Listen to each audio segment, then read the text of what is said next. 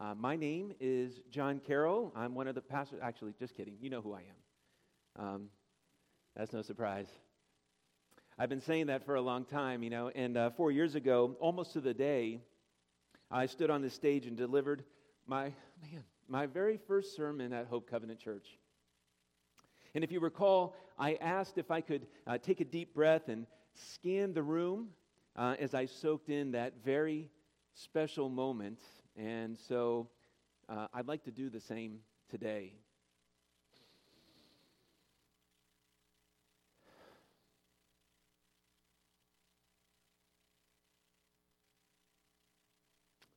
Thank you. Last week, Amber had a chance to share from the heart about what was happening in the early church uh, following Jesus' ascension to heaven and how that connects to the church today. Uh, it was a loving reminder about the priesthood of believers and the role that each one of you play here at Hope. Uh, since I didn't get a chance to share last week, I also want to acknowledge uh, the wide range of emotions uh, that you're feeling and let you know that I am feeling them too. If you're sad or mad to see us go, I'm really sorry. Um, I know that it's not easy. If you're glad to see us go, you're welcome. There's a party next weekend. Uh, we're in a season of transition, and while we may not agree on the timing of this transition, there's one thing that I believe we can all agree on moving stinks, okay? Sorting through the things that you want to keep and the things that you want to get rid of, um, carefully wrapping the fragile stuff, packing the boxes, labeling them so that you know what's inside each box when you arrive at your destination. This has been an exercise to flex my OCD muscles. You see, each box is numbered with a corresponding list that itemizes the contents. And that way we know where everything is, and we'll also have an inventory of our household goods in the event of a uh, hurricane or a house fire. And then our insurance company will get an accurate account of what needs to be replaced. I know. OCD, right? Years ago, I had a friend once tell me, John, you're so OCD that you're CDO because the letters have to be alphabetized. A couple weeks ago, I was going through some old seminary stuff. And in the mix with my papers and writing projects was a flimsy journal that I used to jot my thoughts down. When I opened the journal, I saw an entry where I would add to uh, whenever something important would come to my mind. And the entry was entitled A Father's Advice to His Kids. And there was common sense stuff in there like wear sunscreen. And there was a little bit more strategic advice like work to become an articulate speaker because text messaging is killing the English grammar for people your age. You'll stand head and shoulders above your competition when you go in for a job interview. Trust me. And while that's good advice, I hope every young person follows. There was a piece of advice sitting atop the list that's the most important. And it forms the basis of what I want to talk to you about today. It's my final advice as the teaching pastor at Hope Covenant Church. Are you ready? The most important thing you'll do in life, the most important thing you'll do in life is follow Jesus. How the disciple lives naturally comes out of who the disciple is. Dallas Willard said, The most important thing about a person is not what you do, it's who you become. You see, the goal of the Christian life is not strictly getting into heaven when you die. It's putting into practice the things that Jesus taught about and modeled for us so that by the grace of God, you gradually take on the character of Christ. You live your life as Jesus would if he were you. One of the most wonderful perks of this process of character formation is getting into heaven when you die. But again, that's not the goal. Jesus never said, repent so that you go to heaven when you die. No, he said, repent, which literally means change the way you think It's this Greek word metanoia. He said, Repent, for the kingdom of God is at hand. Jesus is instructing us to change our old patterns of thought that influence our behavior so that we can open ourselves up to God's will for our lives, God's grace in our lives. When we orient our lives to God's will, then the grace that brought it can begin to move throughout every aspect of who we are and what we do. You see, grace, okay, grace is God acting in our lives to bring about what we do not deserve and what we cannot accomplish on our own. But we are not passive in this process. We are commanded to put off the old person and put on the new. In Colossians 3, verses 9 through 10, Paul says this Do not lie to each other, since you have taken off your old self with its practices, and have put on the new self, which is being renewed in knowledge in the image of its creator. In 2 Peter 3, verse 18, we're told to grow in the grace and knowledge of our Lord and Savior Jesus Christ. This is something for us to do. And although we cannot do it on our own, it will not be done for us. Being alive in Christ means that we do whatever we need to do so that we can increasingly take on the character and live in His power. The ultimate outcome of this process was expressed by the Apostle Paul. He says, Whatever you do in word and deed, do all in the name of the Lord Jesus, giving thanks through him to God the Father. Colossians 3:17. So how do we put off the old person in order to put on the new? That's a really important question for us if we're to experience character transformation. How do we put off the old self in order to put on the new? Well, it's a process that begins with surrender. And I'll be honest, that's the hardest part, in my opinion. It's like going to the gym in the morning. You know, the hardest part is waking up at 5 a.m. Once you're out of bed, it gets a lot easier. The human will is hardwired for control and almost always, uh, almost always involves self preoccupation. So, what's in it for me? What do I need to say in order to get what I want? Surrender puts us in a posture of saying, Your kingdom come, your will be done on earth as it is in heaven. And then really meaning it. And we pray those prayers in the Lord's Prayer. When God got a, hold of my heart, uh, I became really serious about devoting my whole life to the teachings of Jesus. The first step was surrender. Jesus talked about this all the time. In Luke 9, he says, Whoever wants to be my disciple must de- deny themselves and take up their cross daily and follow me. For whoever wants to save their life will lose it, but whoever loses their life for me will save it. Wait, what are you saying, Jesus? I mean, I have to lay down the things that I want, that make me happy, that make me comfortable, that insulate me from the needs of others? That prevent me from doing scary things, scary things that, um, th- that you're inviting me into?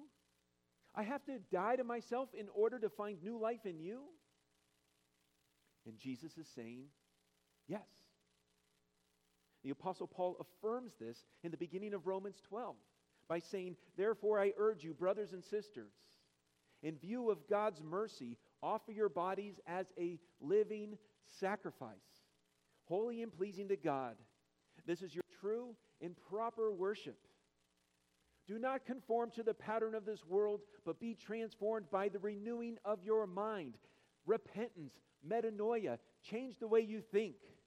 By the renewing of your mind, then you will be able to test and approve what God's will is His good, pleasing, and perfect will. These are convicting words. Offering my body as a living sacrifice sounds hard. That sounds painful.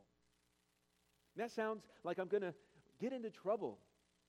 And in a way, It is. But in another way, it's easier because I've accepted the greatest invitation offered to humanity. And that's the invitation to kingdom living. You trade in your old life for a kingdom life. And when you live in the kingdom, it's a perfectly safe place to be. My friend James Bryan Smith says the kingdom is strong and unshakable, where nothing, and I mean nothing, can separate you from the love of God. When God got a hold of my heart, I knew something had to change. Heck, when I saw the alternative, my old life wasn't even appealing anymore. And that's when I surrendered my whole life to God. I submitted to the lordship of Christ. You know, a lot of people only know Jesus as Savior, and that's a good thing. But they forget about the Lord part. When I recognize Jesus as Lord, I'm learning to do the things that Jesus explicitly said to do. You see, it's complete nonsense to call Jesus Lord and not do what he said. That's nonsense. To ignore the teachings of Jesus renders his lordship meaningless in my life. But because I do accept him as Lord, his, his instructions on behavior are treasures for living life. Of course, I cannot do this just by trying, but I have to train. I must, through appropriate courses of action, become inwardly transformed by grace to become the kind of person in my thoughts, in my feelings, in my attitudes, and directions of will who will routinely do the kinds of things he said to do. That's kingdom living. And it's the best arrangement for life on earth. So it's up to us to become kingdom bearers and kingdom bringers to El Dorado and the world beyond. This church, Hope Covenant Church, is an outpost of the kingdom where God's will is done and God's grace is evident because of our belief in the lordship and the saving power of Jesus. Now, who has access to the kingdom? Because there was a day when the kingdom was reserved for people who had money and health and political influence and social status and intelligence. In the ancient world, if you didn't fit into those categories, you were told the kingdom was out of reach.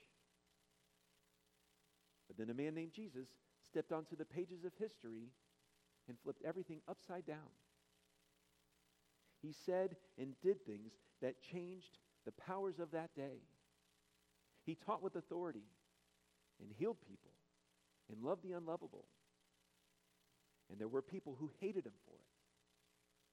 So they made him suffer in unimaginable ways and sentenced him to death on a cross, a price he paid for you and for me. And then he reappeared and handed off his mission to a ragtag group of people called the church. And here we are, 2,000 years later, and we're called to be the incarnational presence of God, where we learn, live, work, and play. We're the ones who help those in the dark see the light of Christ.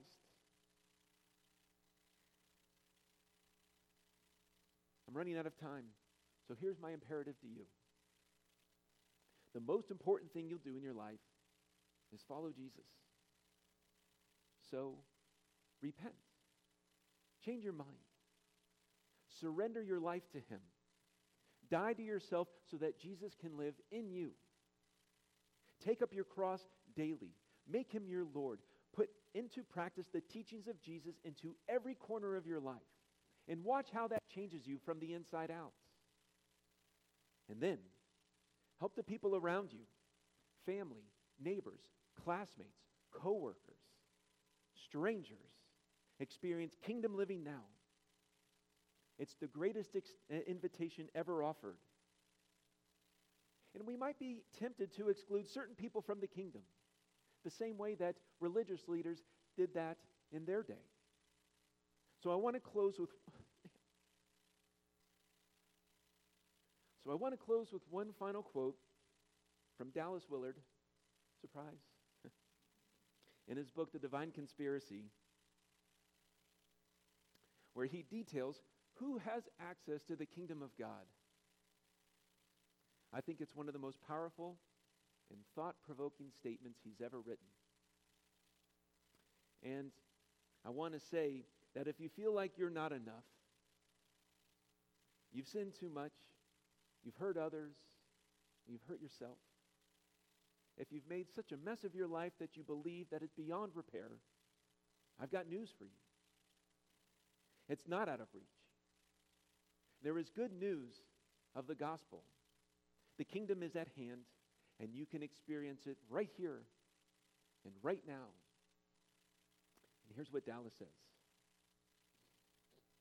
the flunk outs and dropouts and burned outs, the broke and the broken, the drug heads and the divorced, the HIV positive and herpes ridden, the brain damaged, the incurably ill, the barren and the pregnant too many times or at the wrong time, the overemployed, the underemployed, the unemployed, the unemployable, the swindled, the shoved aside, the replaced, the parents with children living on the streets, the children with parents not dying in the rest home, the lonely, the incompetent, the stupid, the emotionally starved or emotionally dead, and on and on and on. Jesus offers to such people as these the present blessedness of the kingdom of the present kingdom, regardless of circumstances. Even the murderers, the child molesters, the brutal and the bigoted, the drug lords and pornographers, war criminals and sadists, terrorists, the perverted and the filthy and the filthy rich. Can't we feel some sympathy for Jesus' contemporaries who huffed at him? This man is cordial to sinners and even eats with them. Sometimes I feel I don't really want the kingdom to be open to such people. But it is. That's the heart of God.